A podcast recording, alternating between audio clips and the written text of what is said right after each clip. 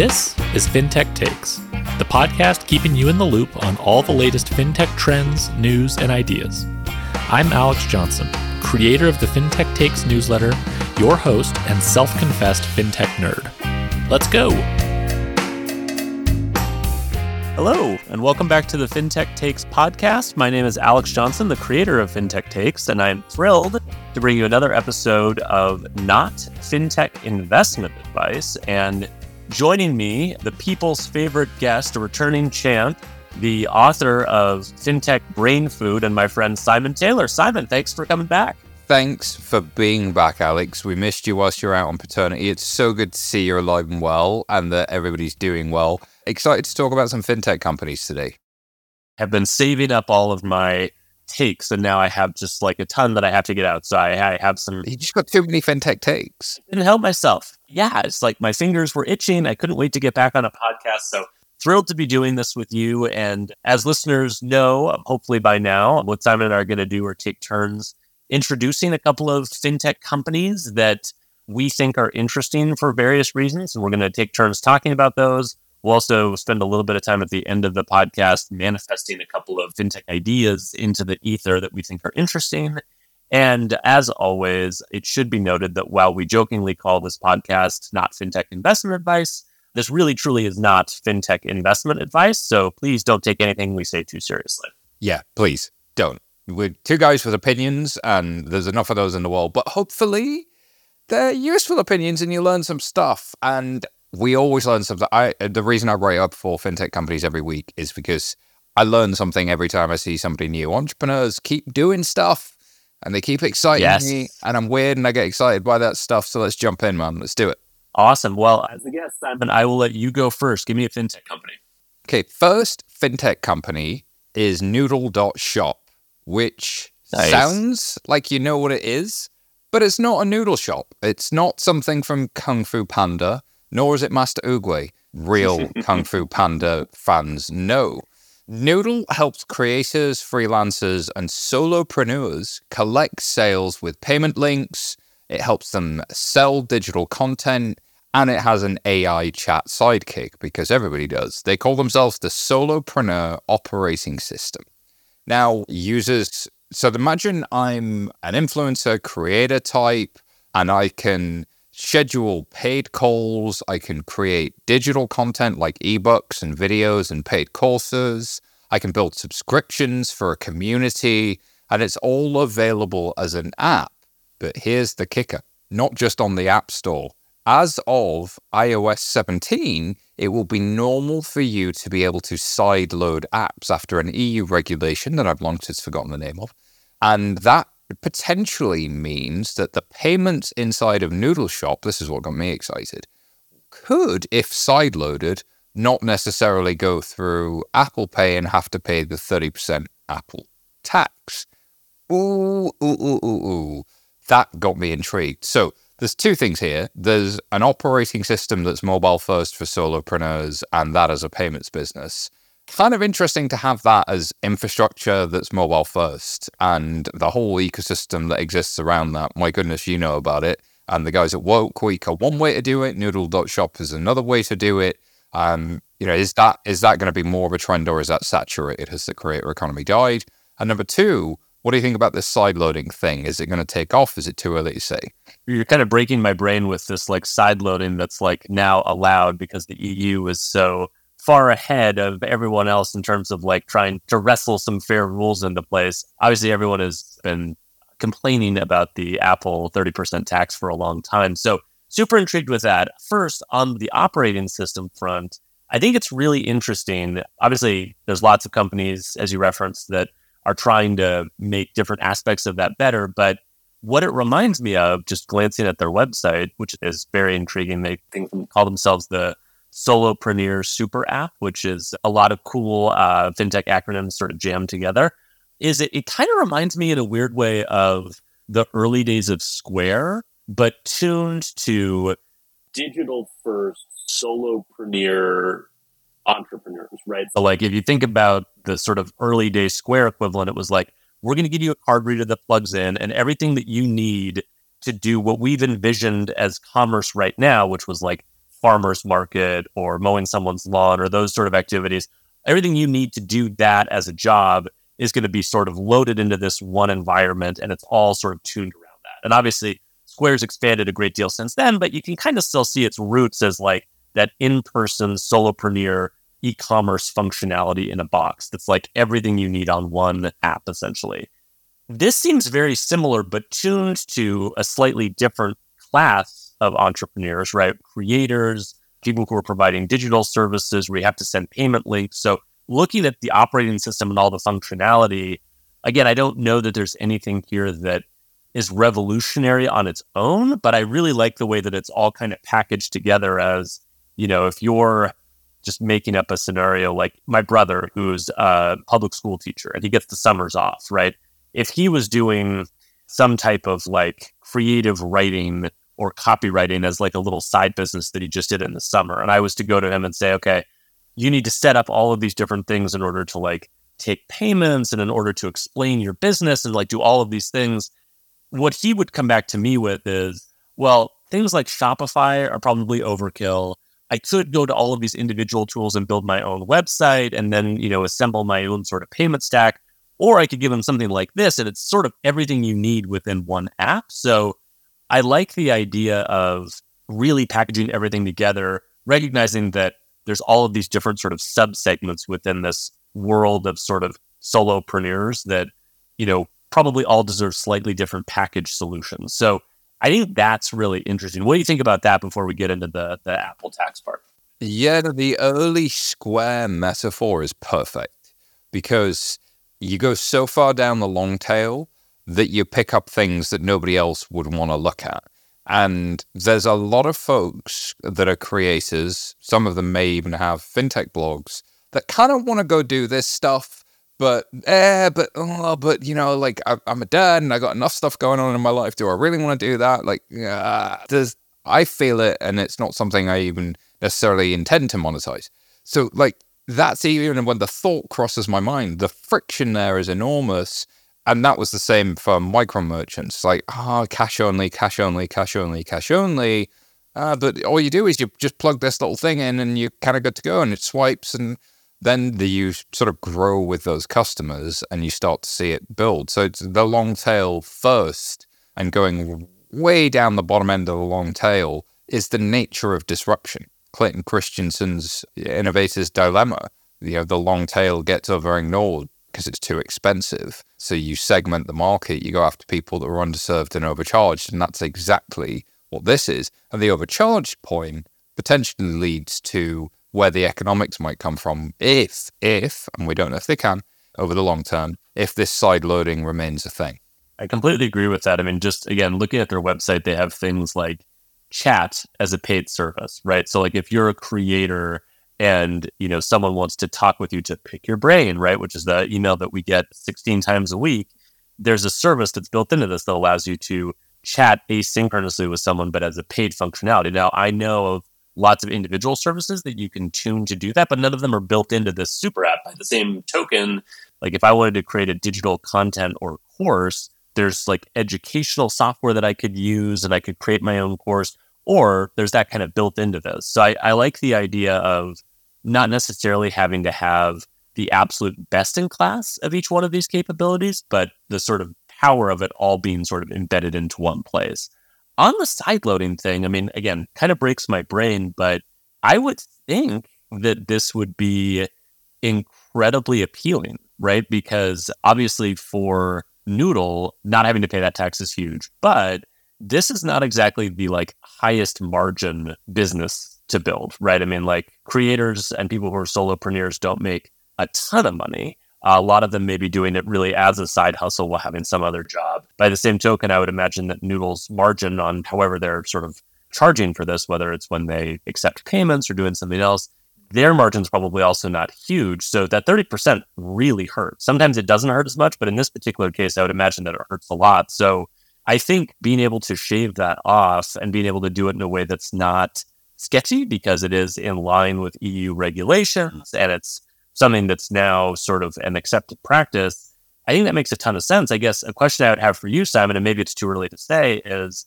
like, what is the consumer experience of sideloading something? Do you understand how that part works? No. And Apple are really, really good at maintaining moats, whether they have it through lock in or whether they have it through branding. The classic example is the blue bubble. You know, like nobody wants to be that green bubble person. Everybody defaults to the messaging app, so you default to it. And with the penetration you have in the US, then blue bubbles all the way. We can use iMessage and oh, oh, okay, that didn't send. Oh, okay.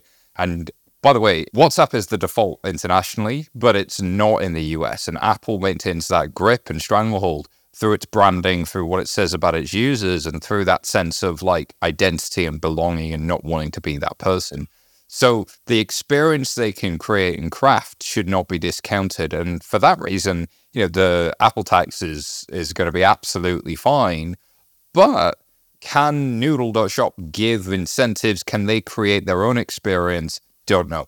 TBD. What does that experience normalize like? And that's where the big risk is here is like, if you are going to go down this route, how do you do it successfully? And Apple are pretty good at getting rid of things they don't like. So, how do you maintain it over the long term? But there's just this weird little chance of a platform shift and a, a change in the landscape. And not fintech investment advice. When we look at these companies, we're looking for the lessons that might be instructive of the future, not necessarily evaluating that company. And this could be instructive for the future.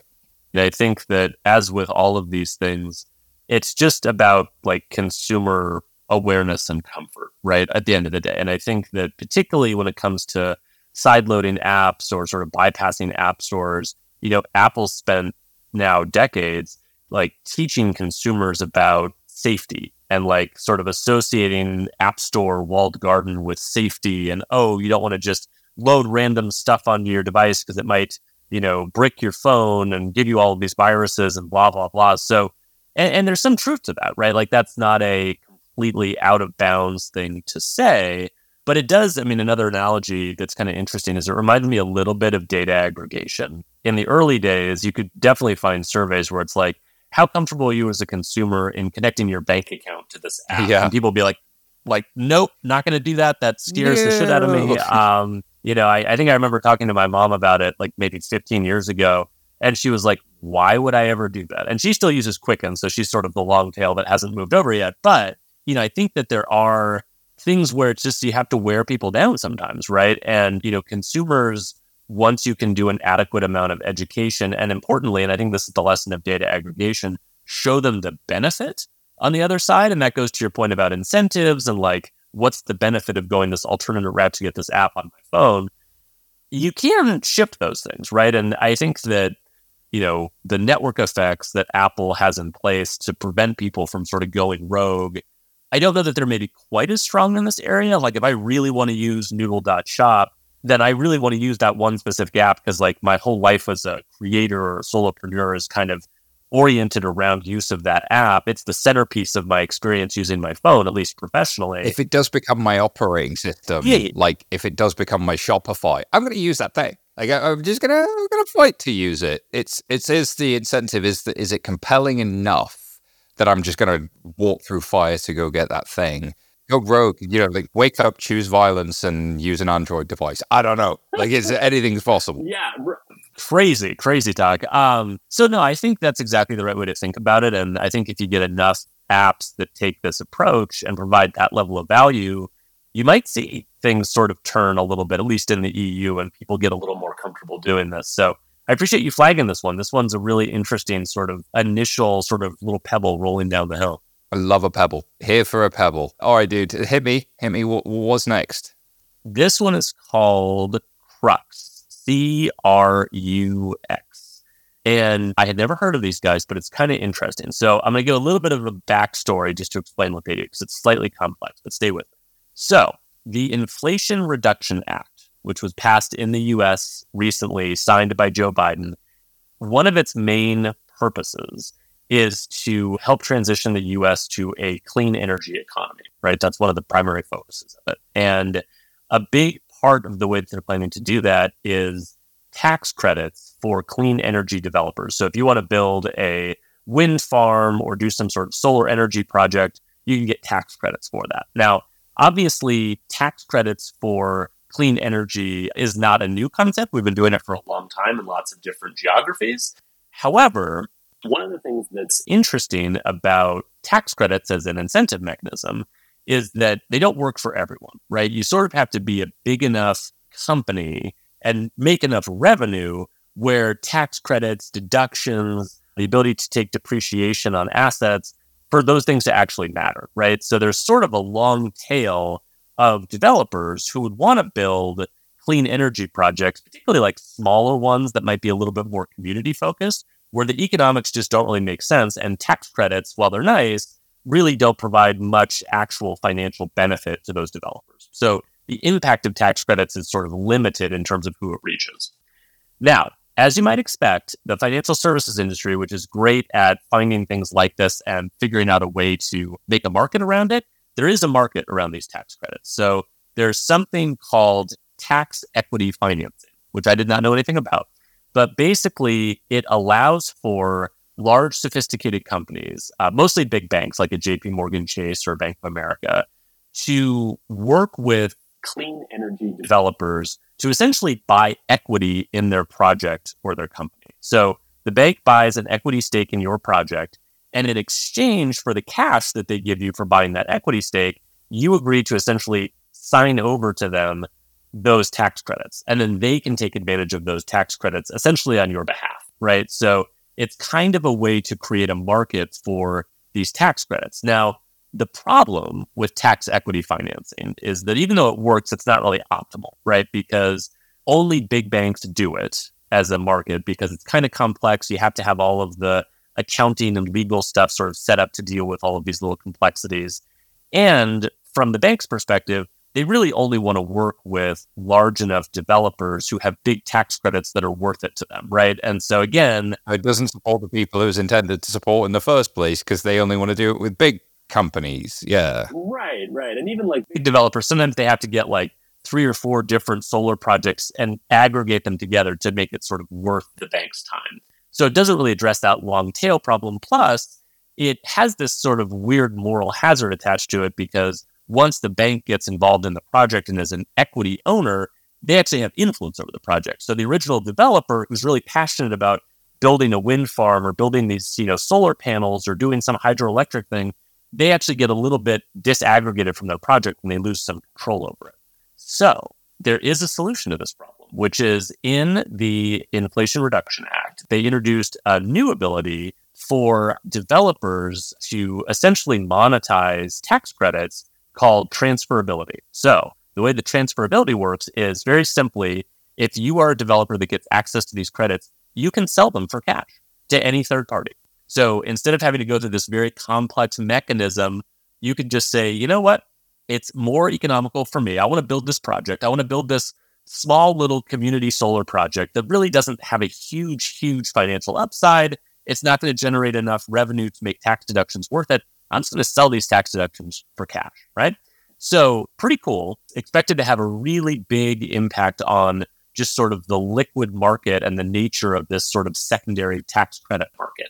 However, the question is how does one go about finding buyers and sellers of these new clean energy tax credits? Yeah, yeah. You need this thing like a marketplace or something. You need like, yeah, you need a marketplace. You need a, a place that gives you tools to do due diligence to make sure that you're getting a fair price you need for the ability for others in the ecosystem who maybe been sitting on the sidelines, think about smaller banks that maybe want to get into this space, but really have not had the level of sophistication that a JP Morgan Chase has to do tax equity financing. Enter Crux. So Crux is basically trying to provide a secondary marketplace for clean energy tax credits. And essentially they want to provide that same sort of mechanism that we already have a lot of in financial services for you know, mortgage servicing rights or for loan syndication. Think of all of the secondary markets that sort of exist within the financial services ecosystem. This would just be another one of those marketplaces designed to essentially bring buyers and sellers together and make that marketplace work much more efficiently. So I have some thoughts on this, but just like pure reaction, what do you think about this one? I love cash for doing the right thing generally. And The problem with cash for doing the right thing, whenever the tax man is involved, is the right thing comes with strings attached. And so I need to manage all of my accounting. But it sounds like the cash for the tax incentive is a much better starting point. But then, exactly to your point, you need a marketplace. I wonder about what due diligence is involved. That was the first thought that went through my head. My second thought was there's an obvious place in which you are building an organization and you need cash. And there was that whole boom in buy now, pay later for startups and mm-hmm. the sort of non dilutive funding where it's venture debt and it's all of that sort of stuff in, but provided by SaaS companies instead of provided by a bank. And people are looking for things to sell other than equity especially if you're building something. And if you're not venture backed, if you're doing something that isn't necessarily going to be that big and is more community focused, you still need cash to build the project.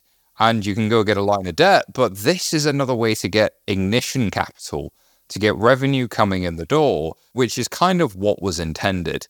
My fear is a little bit like how carbon credits have been abused. Some of the most mm. best scoring ESG carbon based businesses are the largest polluters in the world. So if you make a game, people will play it and they'll game it.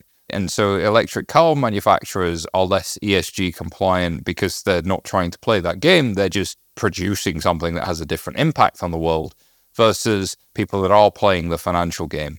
I worry about creating a financial game here that will be played, but that's a second order consequence. If the first order consequence is we get a lot more community projects doing things with clean tech, awesome. Here for it, want to see it happen, want that to go along. I wonder about the due diligence side of it. So, did you discover anything in your journey on how they do the due diligence, how they get a bank comfortable if they're going to be the buyer, yeah. who else the buyers might be, what are the strings attached? Yeah, so really good question. And that's exactly my same fear as well. I think that there's two things, right? One is just are you getting a good deal, right? So from a pricing perspective, you might imagine that the old sort of tax equity financing structure was pretty opaque, right? I mean, it kind of reminds me a little bit of VC and that it's like, oh, you know, I'm a first time founder and I go to a VC firm and they're like, here's the term sheet that we're offering you. And if you don't know what you're doing, like they can put anything in front of you and you're like, oh, okay, it looks great. And you sign away way more equity than you should have based on all the characteristics of the round that you're raising. And I think that these types of clean energy projects have probably suffered a little bit from that same lack of transparency.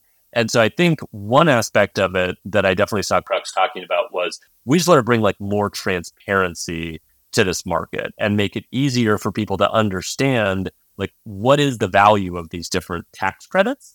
And, you know, obviously there are different tax credits for different types of projects. And so there's a lot of like nuance associated with that. And so just purely from an information asymmetry perspective, I think that's a big part of it. And then the other part, and this sort of verges into another concern that I have kind of long term is a lot of this is built around specifically the Inflation Reduction Act, right? And so there are very specific guidelines in that legislation around how do you prevent fraud associated with these tax credits? How do you ensure that the company that's buying the tax credit they're not allowed to then resell the tax credit to someone else. It can't be continuously resold. It has to be sold once and then the company that buys it uses the tax credit. But like, how do you enforce that? So there's a lot of like guidelines that the IRS and others now that they're in the implementation phase for the IRA are working through. And I think those guidelines are going to have to be programmatically executed by Crux and by any other platforms that enter this space. And that sort of brings me to another question that I have, which is I'm always a little nervous about particularly very early stage startups, and Crux is very early. I think they just raised some um, a seed round being built entirely around a specific piece of legislation, right? Because as we know, legislation changes, things can get rolled back, and so this, I think, is a really smart way to bootstrap an entry into this market and hopefully create a very robust ecosystem for these tax credits.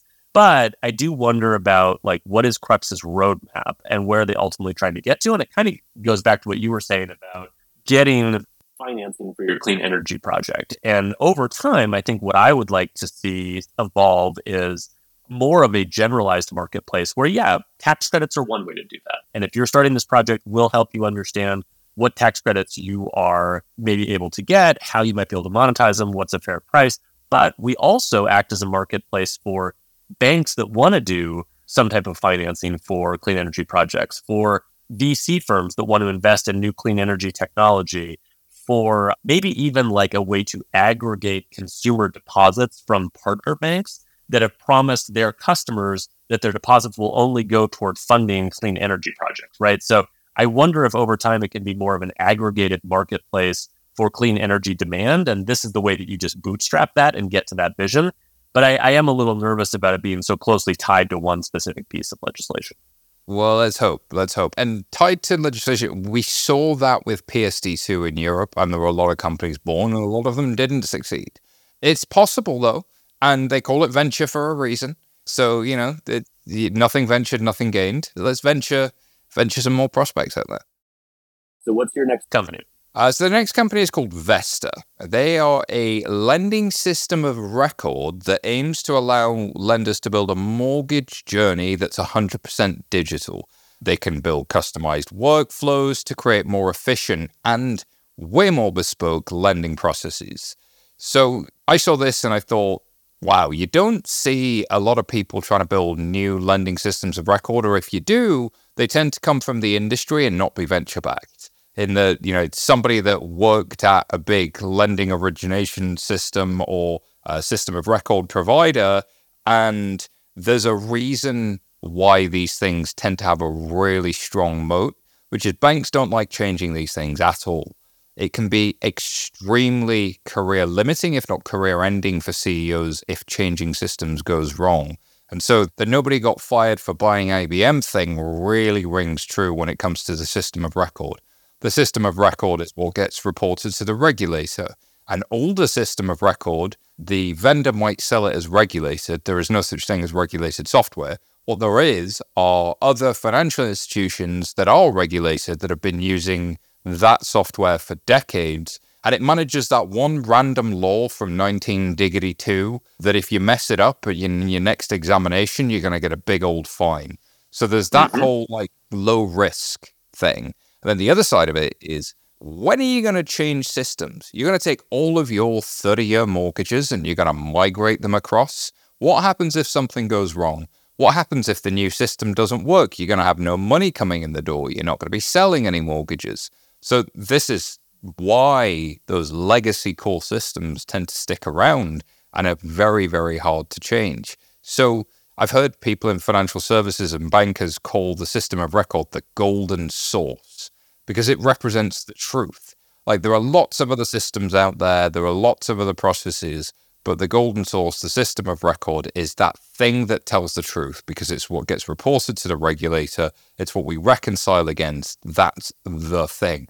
And we might pork in a whole bunch of other functionality to it, but it's the biggest moat in financial services is to be a system of record for a bank.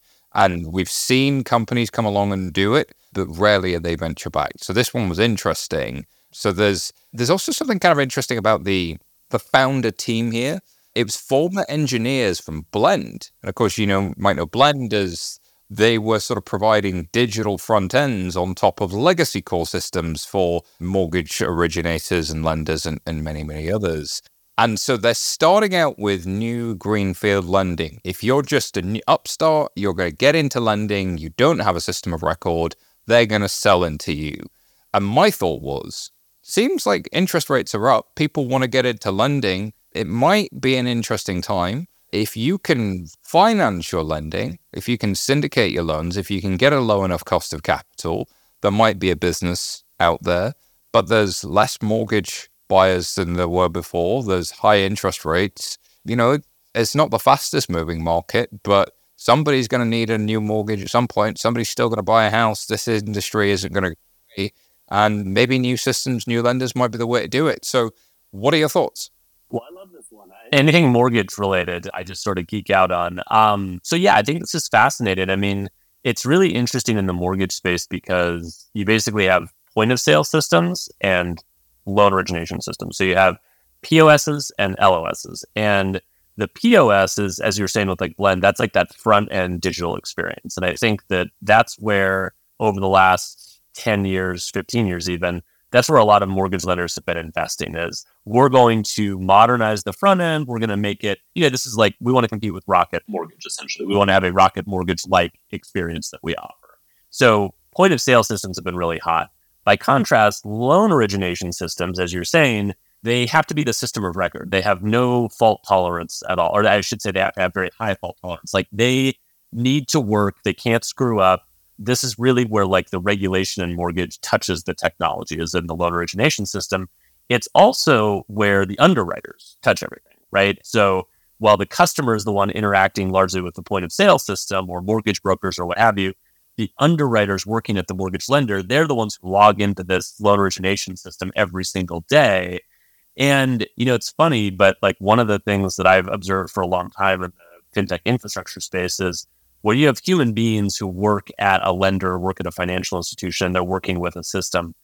The fact that the system is sort of old and complex and hard to use is actually a benefit for those employees, not a drawback. And what I mean by that is, like, if you're the person in the office who knows how to work the old copy machine that no one else knows how to work, A, you take a certain amount of pride in that. And B, it gives you a lot of job security, right? Because no one can just come in and replace you. So old systems have this weird as you're saying, sort of lifespan sitting inside these companies because it, we know it's a system of record that works, it's compliant, it doesn't break, and the people who use it like it, know how to use it, and sort of take a certain amount of pride and job security out of their knowledge of how to use the system. So when you come in and you pitch something new, you're sort of working against all of those things.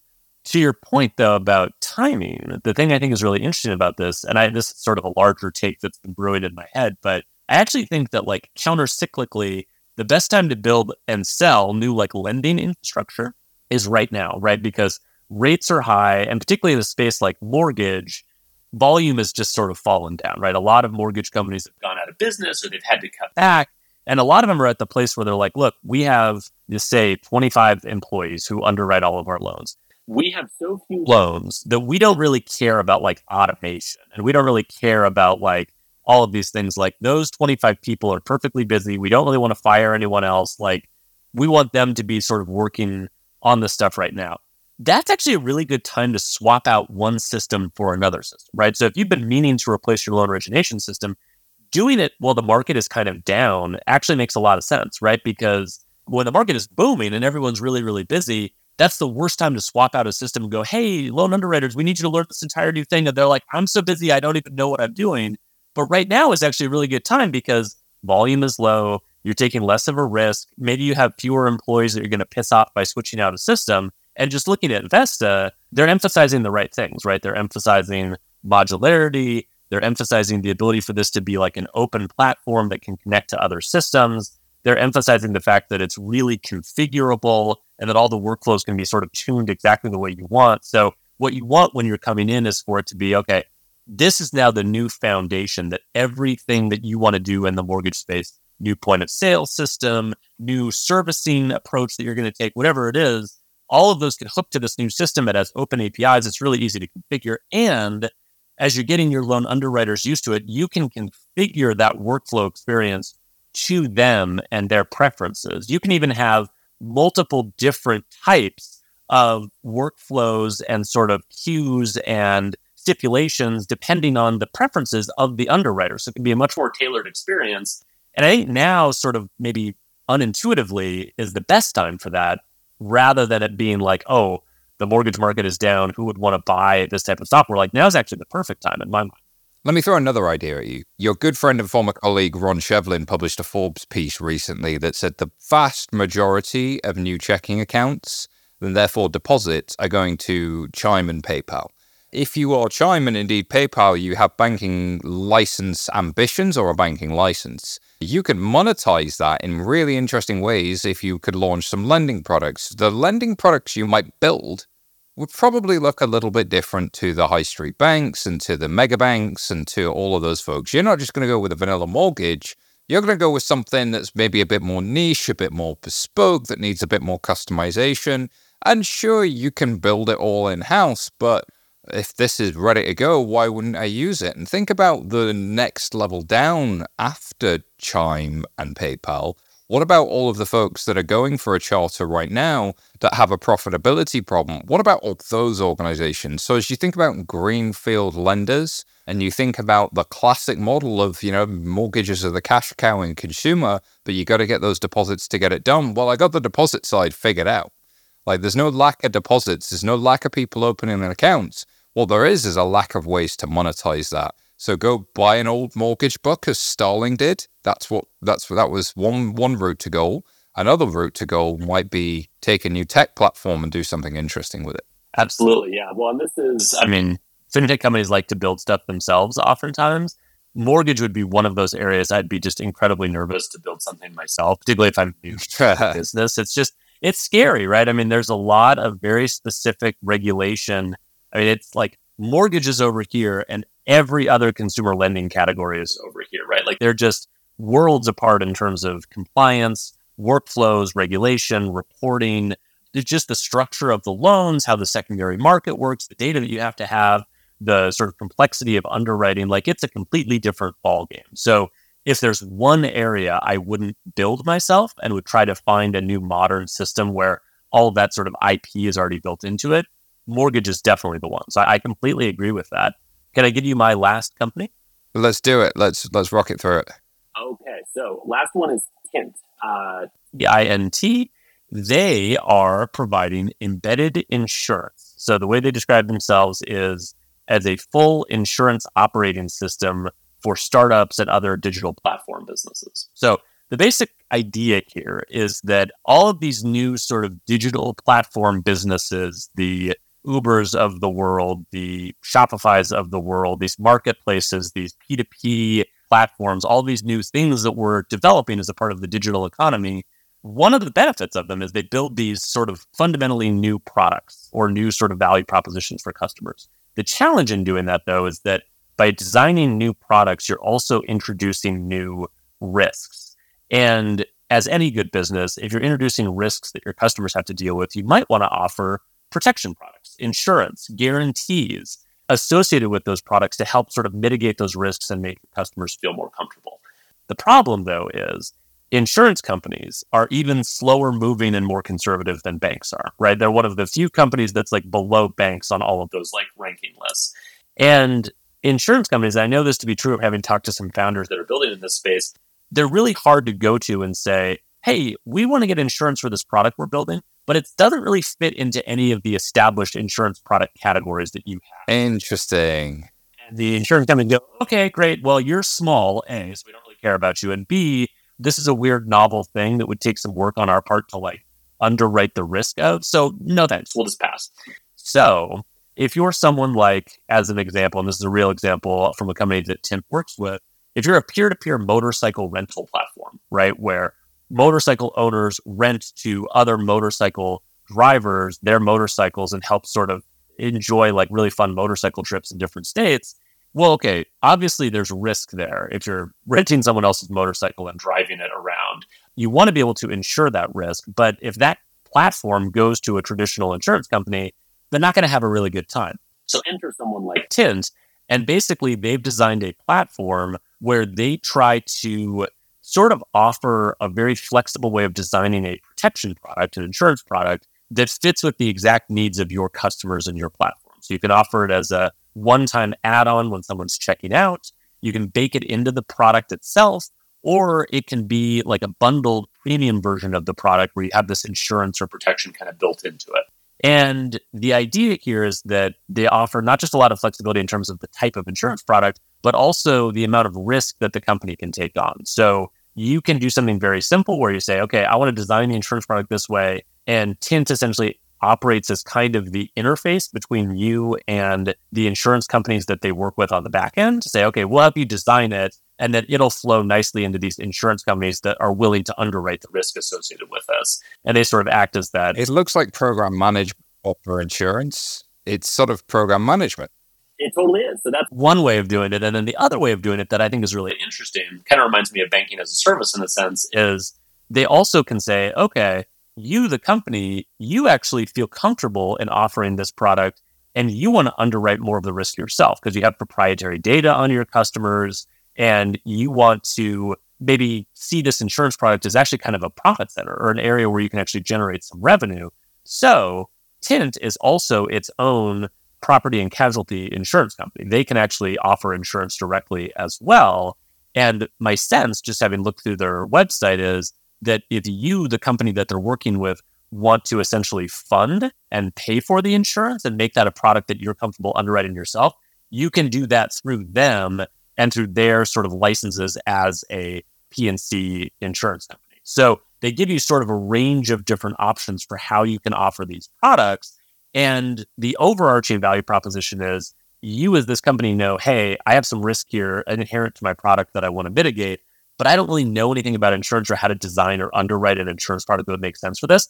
They sort of sit down with you with a blank sheet of paper and design out what that product looks like and then help you execute it. What are your thoughts? Huh.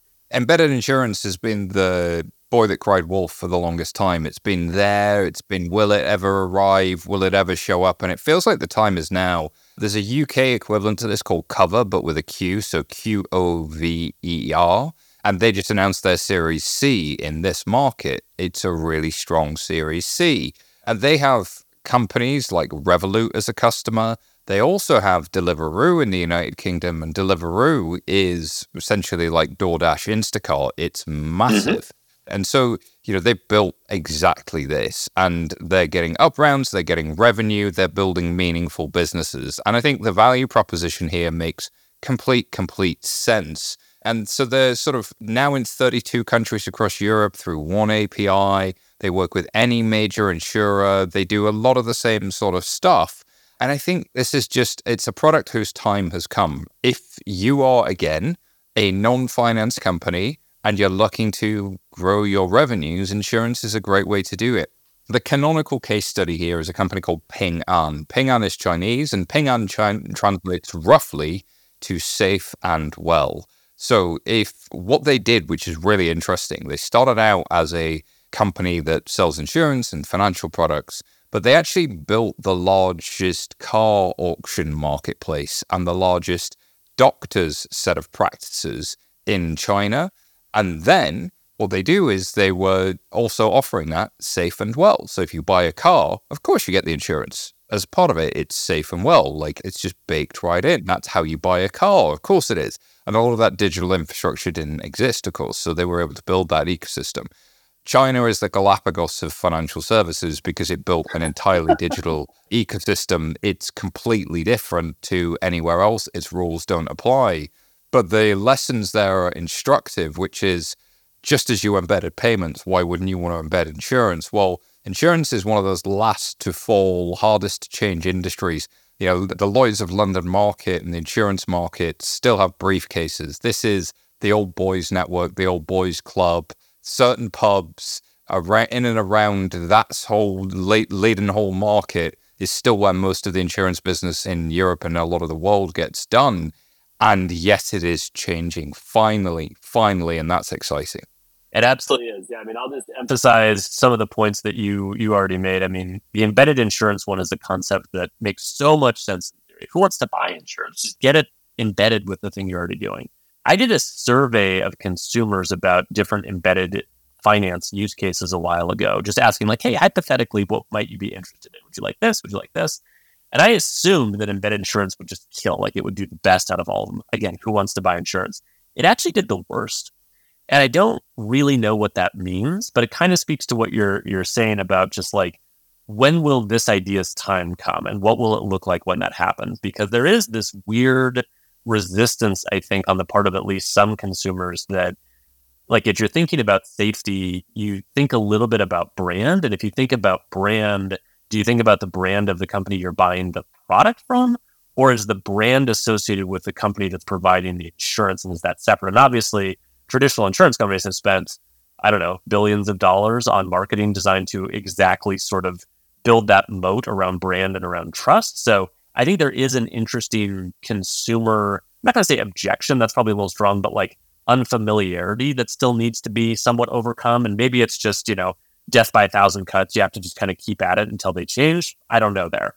The other thing on Tint, much like anyone who's building in this space, is it's the Stripe model of we're going to work with all of these sort of upstart digital platforms and we succeed when they succeed. And so making our bets on these companies, and I will say Tint in their specific case already has some very big clients that have already grown quite a bit. So the playbook seems to be working, but you really need to sort of get in on the ground floor of these rocket ships that are going up because that's the only way you're really going to like get to scale. And I think that also brings in the other aspect of it, which is just if you are providing the actual insurance policies, if the company wants to sort of fund it themselves and it's going through Tint, you are also taking on the risk associated with those companies. And so I would imagine that a big part of their business model is built around okay, every company that we onboard, we tend to want to understand their risk and have our own sort of underwriting opinion on the risk and you know the portfolio of customers that they might be bringing to us because even though they might be funding it if it's a startup and they bring us a lot of risk and they go out of business, we ultimately are going to be on the hook for that. So I do think there is, much as like starting a lending company or a mortgage company or anything, there is a little bit of asymmetric downside risk associated with that. So that's the other area I would think they'd want to be careful. But I'm with you. This feels like an idea that its time has come or it's about to come. And I find them pretty intriguing. Let's see. All right, it's time to manifest a couple of fintechs. It is. Do you want to go first? Yeah. So the thing I want is not a specific fintech company, but I just want to see financial markets and capital markets get disrupted.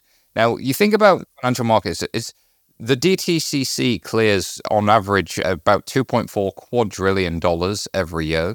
And the bond market is something like $175 trillion. We all love a big, giant target addressable market, a big TAM. Yeah. This, these dwarf anything out there. And a lot of it's notional, it's not real value, it doesn't necessarily represent revenue. Caveat, caveat, caveat. It's also mm-hmm. the last one to fall after insurance. And the reason it's hard to disrupt is you need a lot of knowledge. You need to have worked inside the industry. And I'm just starting to see things tickling at the edges. I'm seeing private banks. I'm seeing hedge funds for consumers. I'm seeing little bits starting to come but I want somebody to go build this generation's Goldman or Morgan Stanley. Where's that coming from? And I think you're out there. I think there's probably a few people listening who'll say, I'm it. And they're doing like a wedge or they're doing a feature. You know, it might be somebody like a Titan. You know, there's a whole bunch of folks who would claim to be it. But I want a capital markets bank. I want a custodian. I want a broker. And maybe they start with the newer asset classes like tax credits. Maybe they start somewhere else in the NFT world. Crazy. I know maybe an investment bank for the internet. That'd be cool. But let's let's move that way. I love that one. Yeah, I mean it I think what you said is exactly right. You have to understand every part of that ecosystem if you want to disrupt it, right? Because not only do you have to have a wedge or a feature or a specific thing that you can use to start moving volume in your direction slowly over time and get that rock rolling down the hill, you can't just randomly pick that. You have to understand the dynamics of all the different players in the ecosystem. And it's a massive ecosystem. There's all these competing interests. And so you have to understand every nook and cranny of it. And I guess it relates to the maturity of fintech, right? Fintech is now a playbook that people who've worked in industries for decades can pick up and use to disrupt those industries. Whereas before, it was much more of a outsider coming in with no real knowledge of the market trying to disrupt it. So maybe this is right around the corner. Here, here. All right, manifest something. All right, mine is real quick. Very much more specific. I think it would be nice if there was someone out there who competed with Triad. So, for those who don't know, Triad is a piece of software that uh, FICO, full disclosure, a company I used to work for, offers to banks that essentially is sort of the big product in the space that helps banks manage their credit card portfolios. And so, you know, I think a lot of fintech infrastructure has been built on either side of this. So, a lot of new fintech infrastructure has been built saying, okay, we're going to make the account opening and origination process way easier, as we talked about before with mortgage. Or on the back end, we're going to work, and this is a very cool area, we're going to work on modernizing the collections. And when something goes wrong with the customer, we're going to have a better, more digital first kind of collections and recovery process.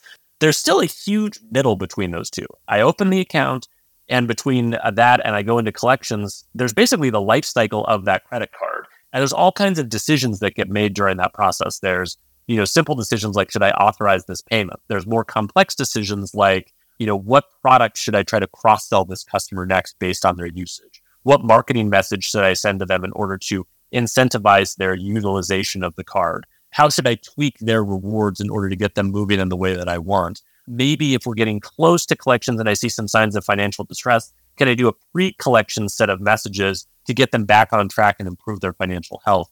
There's a world of decisions there that could benefit from analytics, more sophisticated, you know, machine learning and the ability to make more complex decisions, the ability to have more granular control.